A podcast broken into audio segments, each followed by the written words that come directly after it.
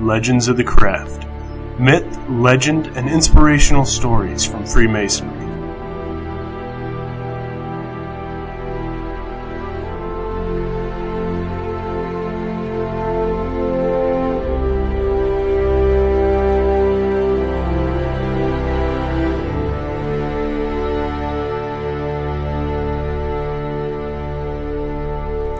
All right, welcome back to Legends of the Craft. Uh, sorry, it's been a couple months since we've been with you, but uh, hope to bring you some real interesting stories about uh, Freemasonry in early America this episode. Uh, as always, I'm uh, Brother Bungie, and this is Brother Kumsie. I hope all you brother have been doing well while we've been uh, collecting facts. We really wanted to talk about the South American liberators, but we need a little more time to collect some more facts because it's a lot of it's in Spanish and it's it's the history of other countries, so it's not so easy for us to obtain. But we will be giving you that episode here in the coming months. Absolutely. This time, uh, some information a little more relevant to American history, therefore, a whole lot easier to find all the different facts that we need on. Uh, we're going to talk a little bit, uh, we're, we're going to focus today, actually, on, uh, on Andrew Jackson. You know, of course, many of you know Andrew Jackson uh, as one of our presidents of the United States here. Let's let's talk a little bit just about early Freemasonry in general in the Americas uh, before we actually get into the story of Andrew Jackson. Yeah, to to know the story of Andrew Jackson is to know the early history of Masonry in America because he he's somebody had to th- survive a lot of turbulence in Masonry in the 1830s. But the story of Freemasonry in America starts a very long time ago, and there's a lot of different theories. So I'm going to give you what I've been able to find on the various theories. One of the first stories of a Freemason in North America is a man named John Skene.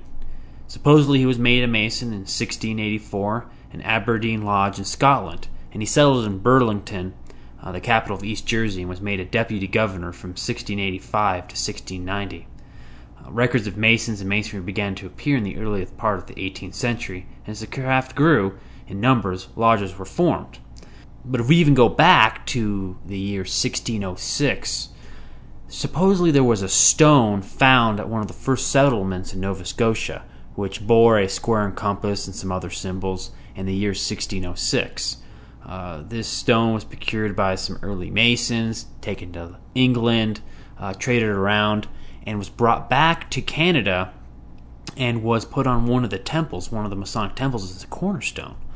Problem was, some of the gentlemen that had been um, hired to do the plaster on the building plastered over the symbol.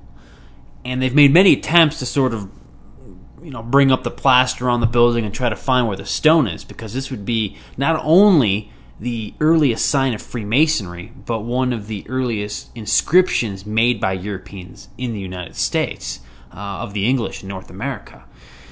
But they haven't been able to find it, but they've made a pact over there, the, the association of the temple, that, you know, if the building's torn down or renovated, they're definitely going to seek out this stone because it has such a historical significance.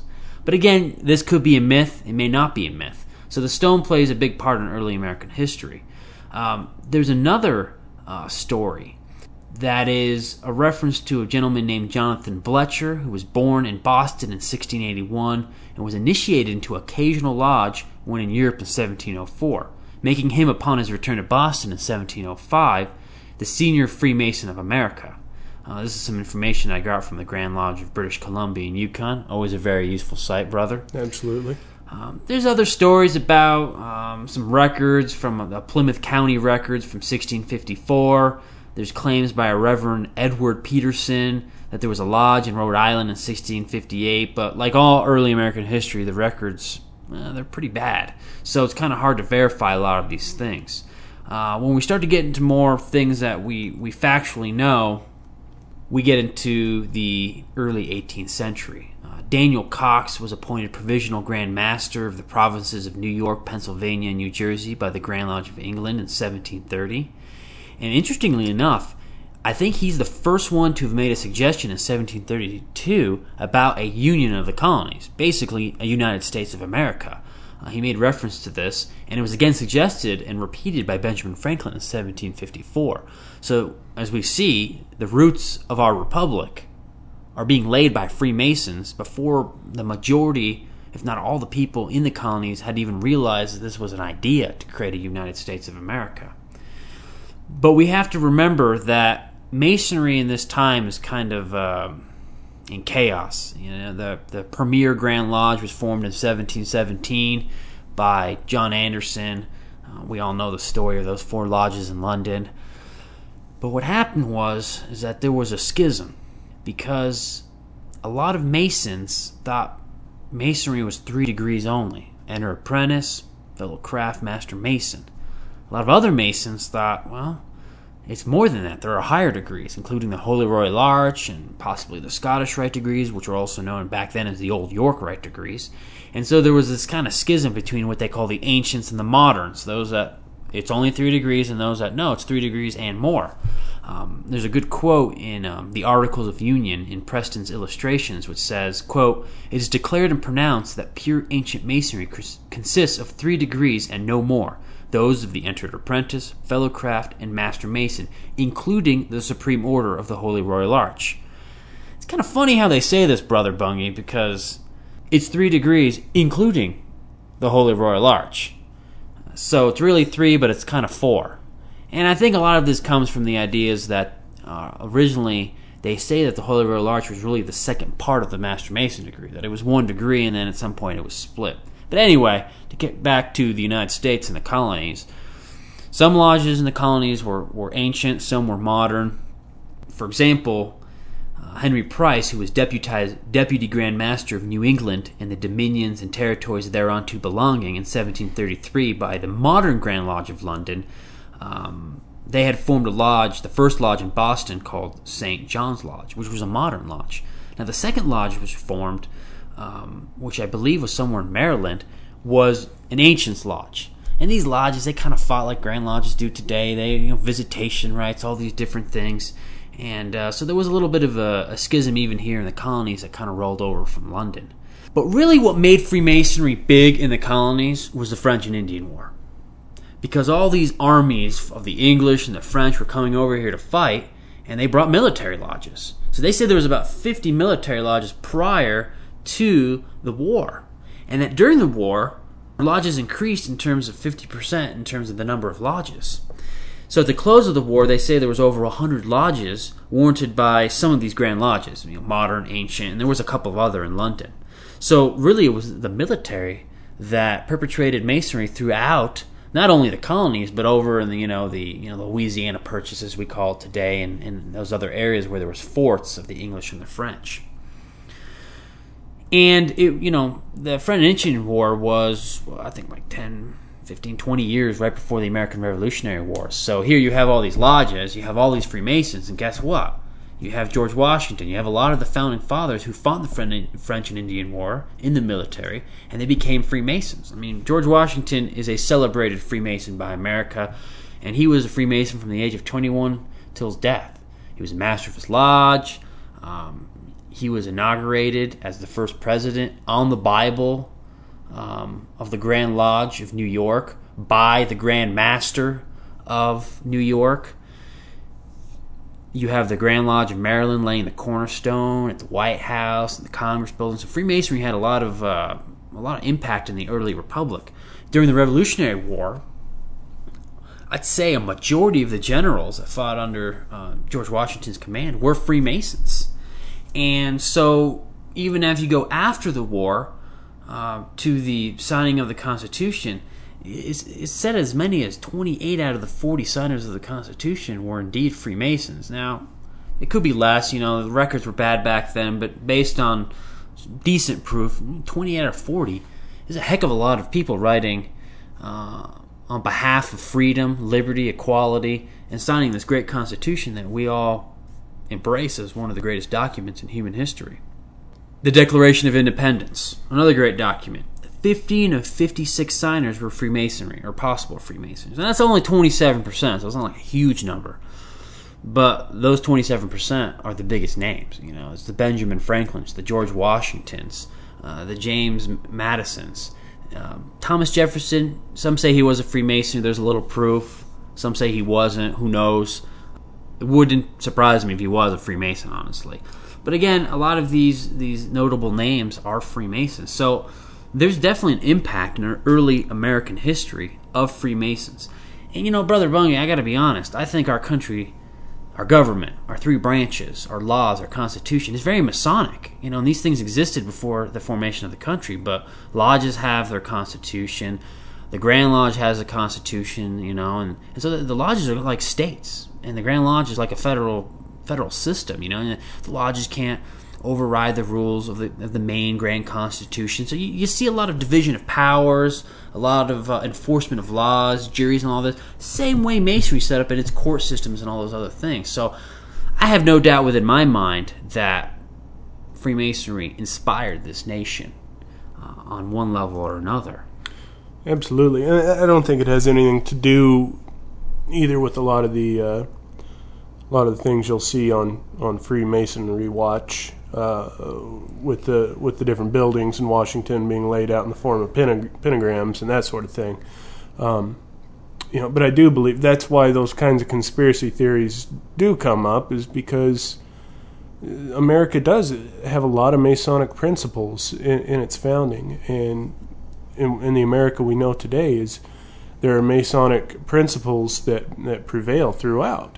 Um, it, but that's not hidden from anybody. That's not a great secret. That's not something that uh, George Washington never hid that he was a Mason, and Andrew Jackson never hid that he was a Mason. And uh, you know that's who I would like to focus on today is is Andrew Jackson. Um, you know, we've talked a little bit about George Washington before, and but uh, you know, Andrew, I was inspired a little bit by a recent trip to uh, New Orleans uh, and to Jackson Square and some of the stories we heard about the, the fighting that he did there in New Orleans. Uh, it's kind of inspired to talk about him a little bit more today. Um, you know, Andrew was born in 1767, uh, three weeks after the death of his father. Um, uh, he was, was basically uh, him and his mom and a couple brothers. Uh, he led a real humble life until, uh, as a young man, he joined a local regiment fighting in the Revolution against the British. Now, Andrew joined as a courier, and uh, as a courier, he was consequently captured in the line of duty. Um, and he suffered greatly during this imprisonment. During part of his time there, he was ordered to clean the boots of a British soldier, and Andrew refused. He steadfastly refused to clean the boots of this British soldier, and uh, and received a beating that would leave him scarred for the rest of his life. And then before he was released, he, he again he contracted smallpox, and he nearly starved to death while he was sick. But this wasn't even this wasn't the, the pinnacle of what the British took from Andrew Jackson. During his time fighting there, his mother and and his two brothers, his whole family was killed, uh, leaving Andrew Jackson uh, as an orphan by the age of 14. Now, with no family to turn to anymore, and being part of the early American frontier, which was not a kind and gentle place for a 14 year old boy, you know, Andrew survived, and, I think he came out stronger and more connected to the heart of America for it. Uh, Andrew was known as a man of the people because he could hold his own while he was drinking at the pubs uh, or gambling out at the cockfights. And he was never afraid of a fight either. He was involved in 13 documented duels, uh, most of which were over the honor of his uh, wife Rachel. Now, Rachel was previously married, and she was supposedly divorced, but after her marriage to Andrew, it was discovered that her first husband never actually filed the divorce papers. They were all done, but he never actually filed them. So legally, she wasn't divorced from her first husband. Um, Andrew, he was unaffected by this. It was a legal snafu. He wasn't concerned. But he was willing to defend his wife against anyone who would scandalize this event one of the duels left him with bullet fragments in his chest that, that couldn't be removed. And that led to a popular description of Andrew Jackson uh, that he rattled like a bag of marbles when he moved around. Now, Andrew moved on later in his life to North Carolina to study law.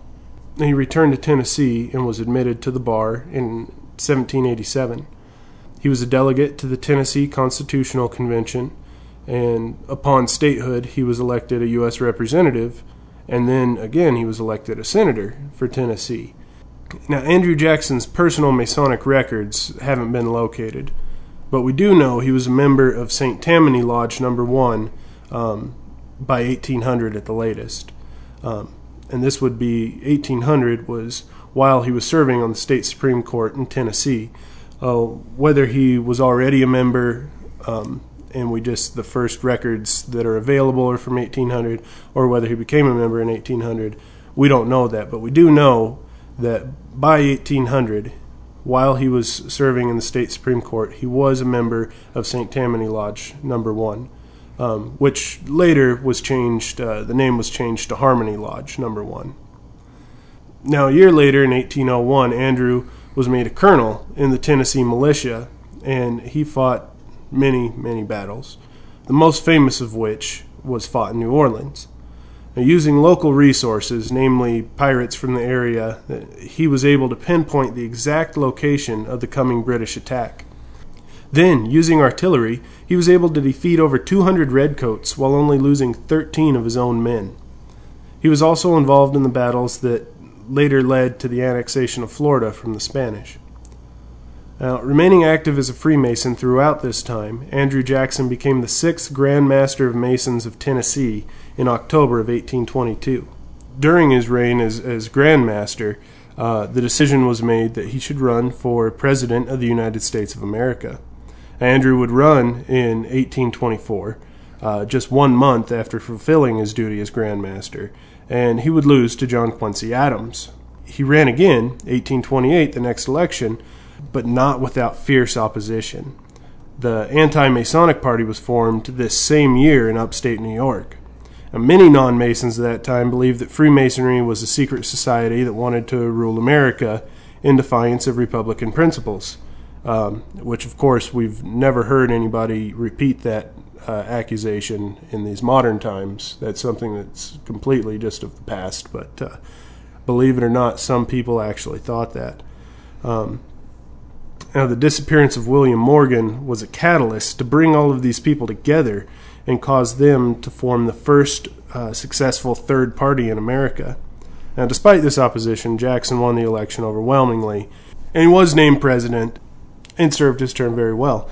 And there's there's a lot more to his story here, but uh, in in hopes that we don't run too long today, um, that's basically that's all the story we need right now. Um, Andrew Jackson was is a very inspiring individual, and he was he was an everyman. He was a man of the people who lived like the American people, was connected to the American people. He knew exactly how what, how life was led out in the colonies, and subsequently how it had to be led while we were trying to uh, to get our act together as our own nation.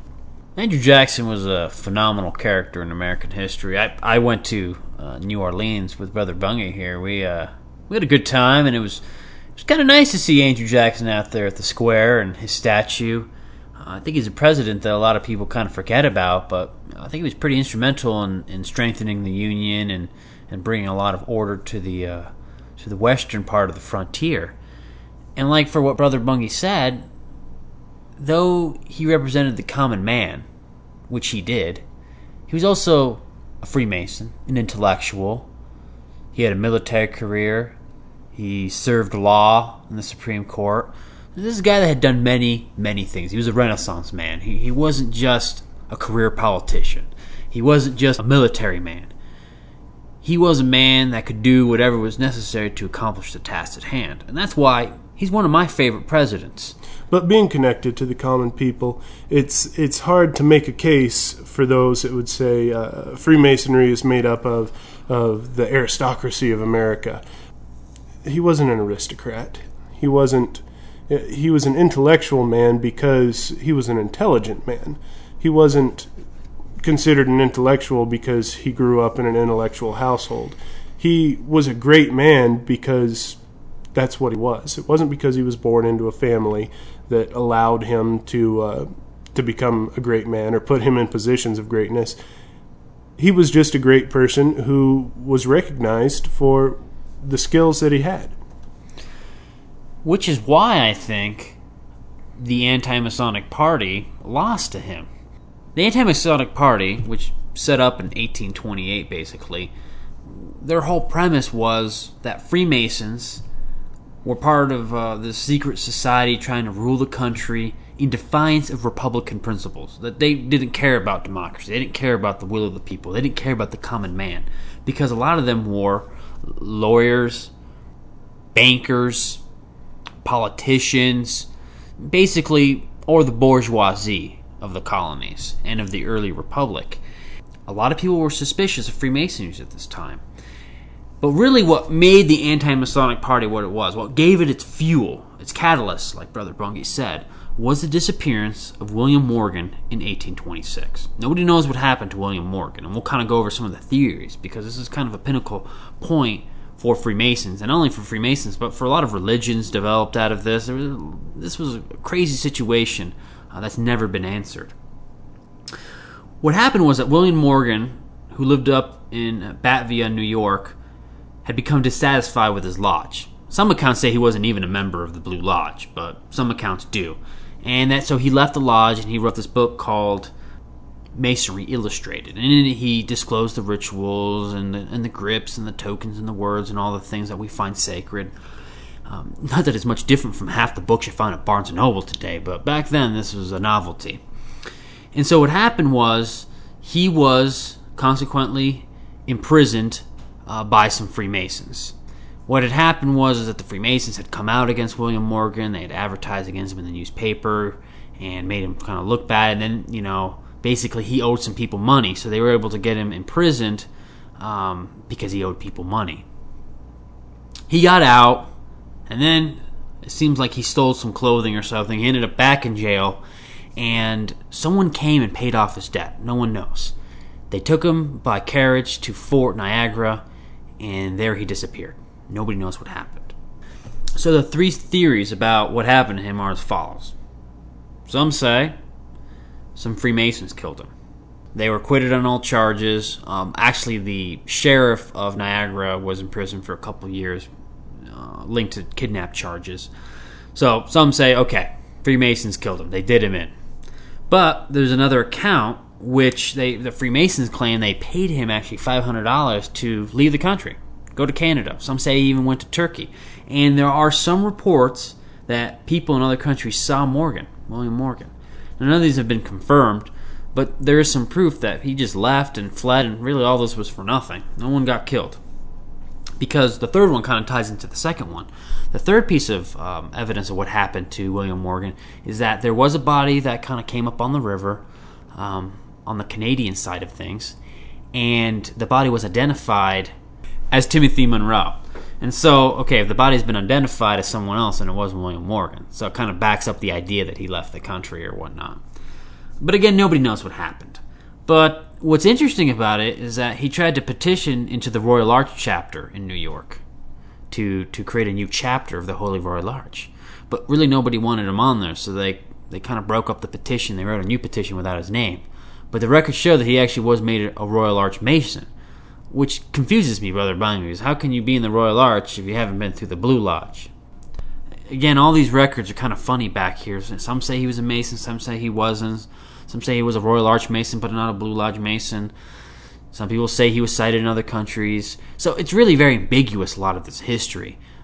You know how word is, it spread quickly through the colonies, and people were upset at Freemasons because they were killing those people that didn't want their secrets to get out, because they wanted to control the Republic and destroy democracy. And this led to the creation of the Anti Masonic Party. This party had a little bit of success, honestly. It wasn't just a complete blowout. They, they were able to get two governors in Vermont and Pennsylvania elected.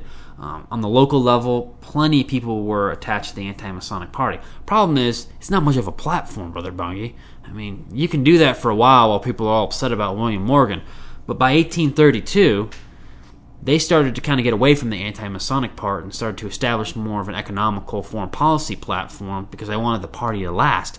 And all the notable names of people that joined the party, they didn't care about Masons. Actually, some of them were Masons they were people that didn't like Andrew Jackson, and so they were joining the ranks of the anti-Masonic Party to sort of to to get themselves into power or their ideals into power.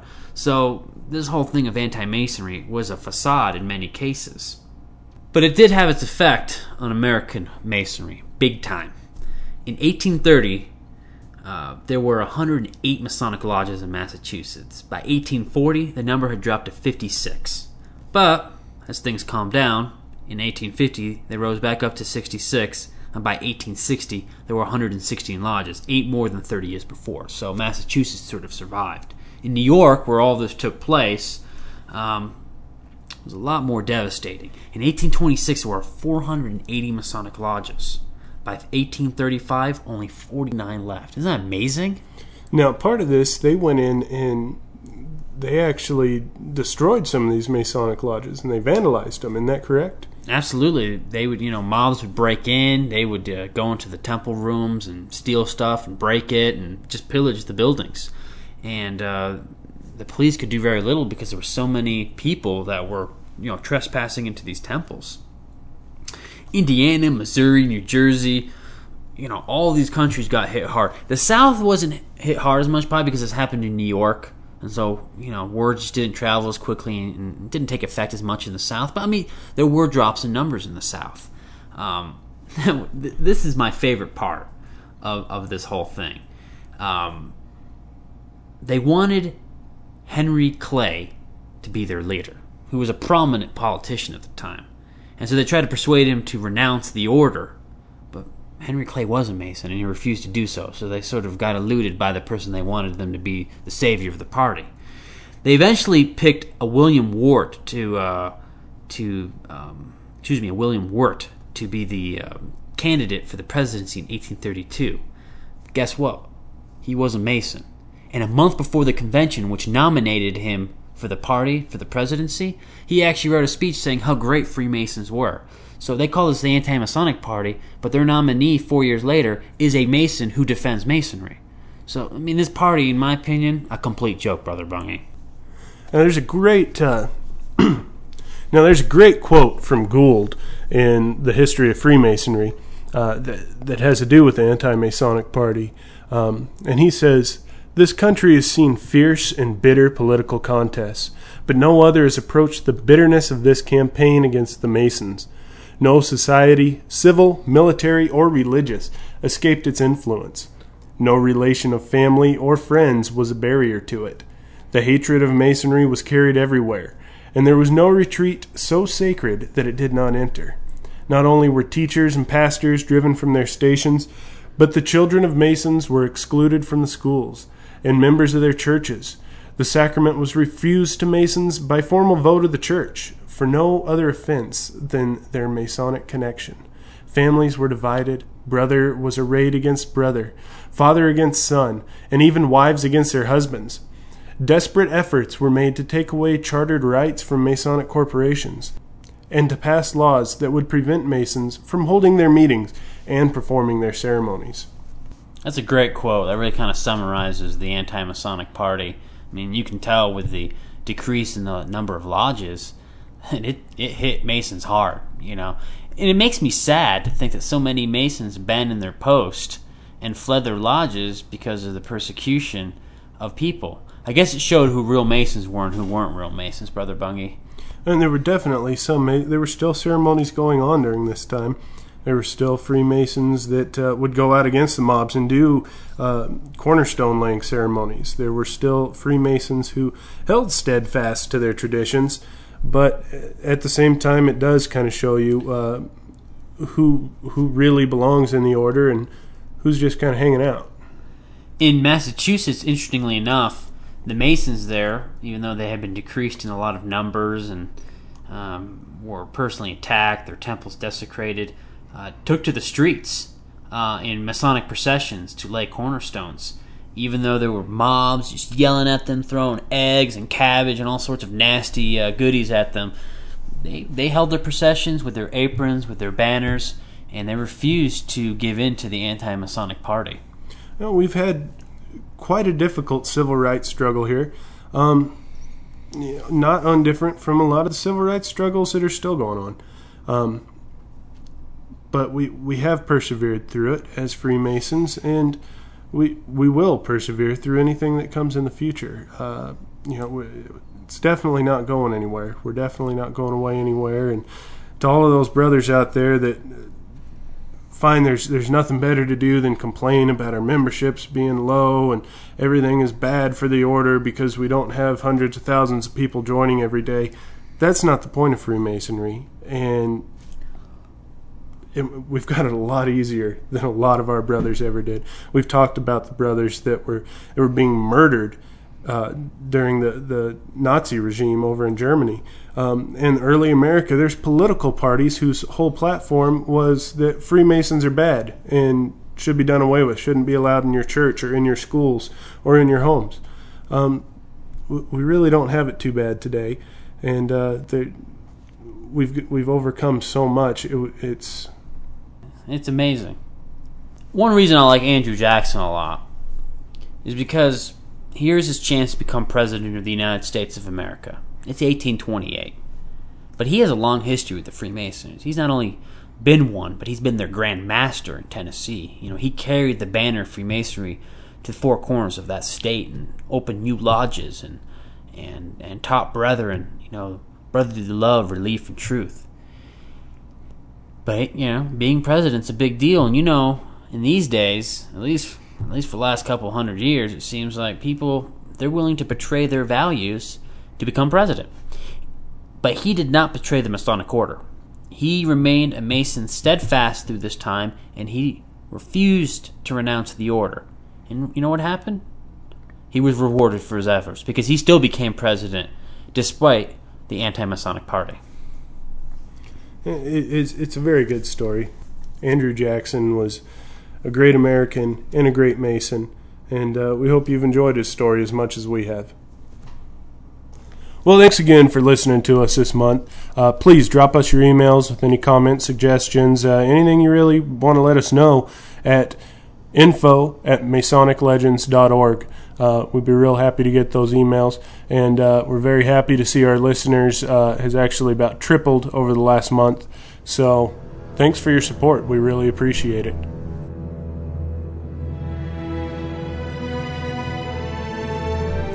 This has been Legend of the Craft.